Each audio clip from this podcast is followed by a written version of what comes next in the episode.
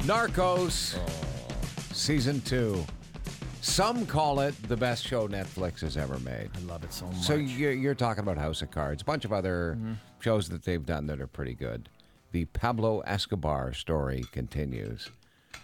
We are we were absolutely enthralled not only by the story last year, even some of the continuity issues mm. were pretty entertaining. Hilarious. For instance, a DEA agent and his wife going to attempt to take out Mr. Escobar decide to adopt a local child. Why not?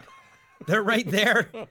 Just grab one. I'm sure that happened a ton back in the 80s and early 90s. Sure. Hey, you listen, when you got a bunch of gunmen going through your apartment looking for you, why not bring a baby into the mix? but Murphy's a good man. Uh, so, um, Pablo Escobar himself, Wagner Moura, put on 40 pounds because Pablo, by the end, he left a bloated old corpse. One of the greatest scenes ever, walking through the forest in that sweater. All fat. It was an urban look in a very rural setting. And I'll tell you something else, John. In season two, I get even bigger. Because they opened up a Costco in Colombia. and every time I give Odor my card, which he loves, by the way, Uh huh. he always comes back with a pallet of hell of a good dip.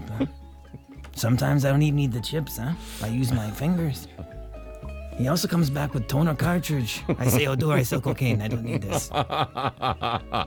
Which has the greater profit margin, cocaine at the wholesale level or toner cartridge? You know what? Come to think of it, get me some elastic bands for that toner cartridge. and Odor, do me a favor.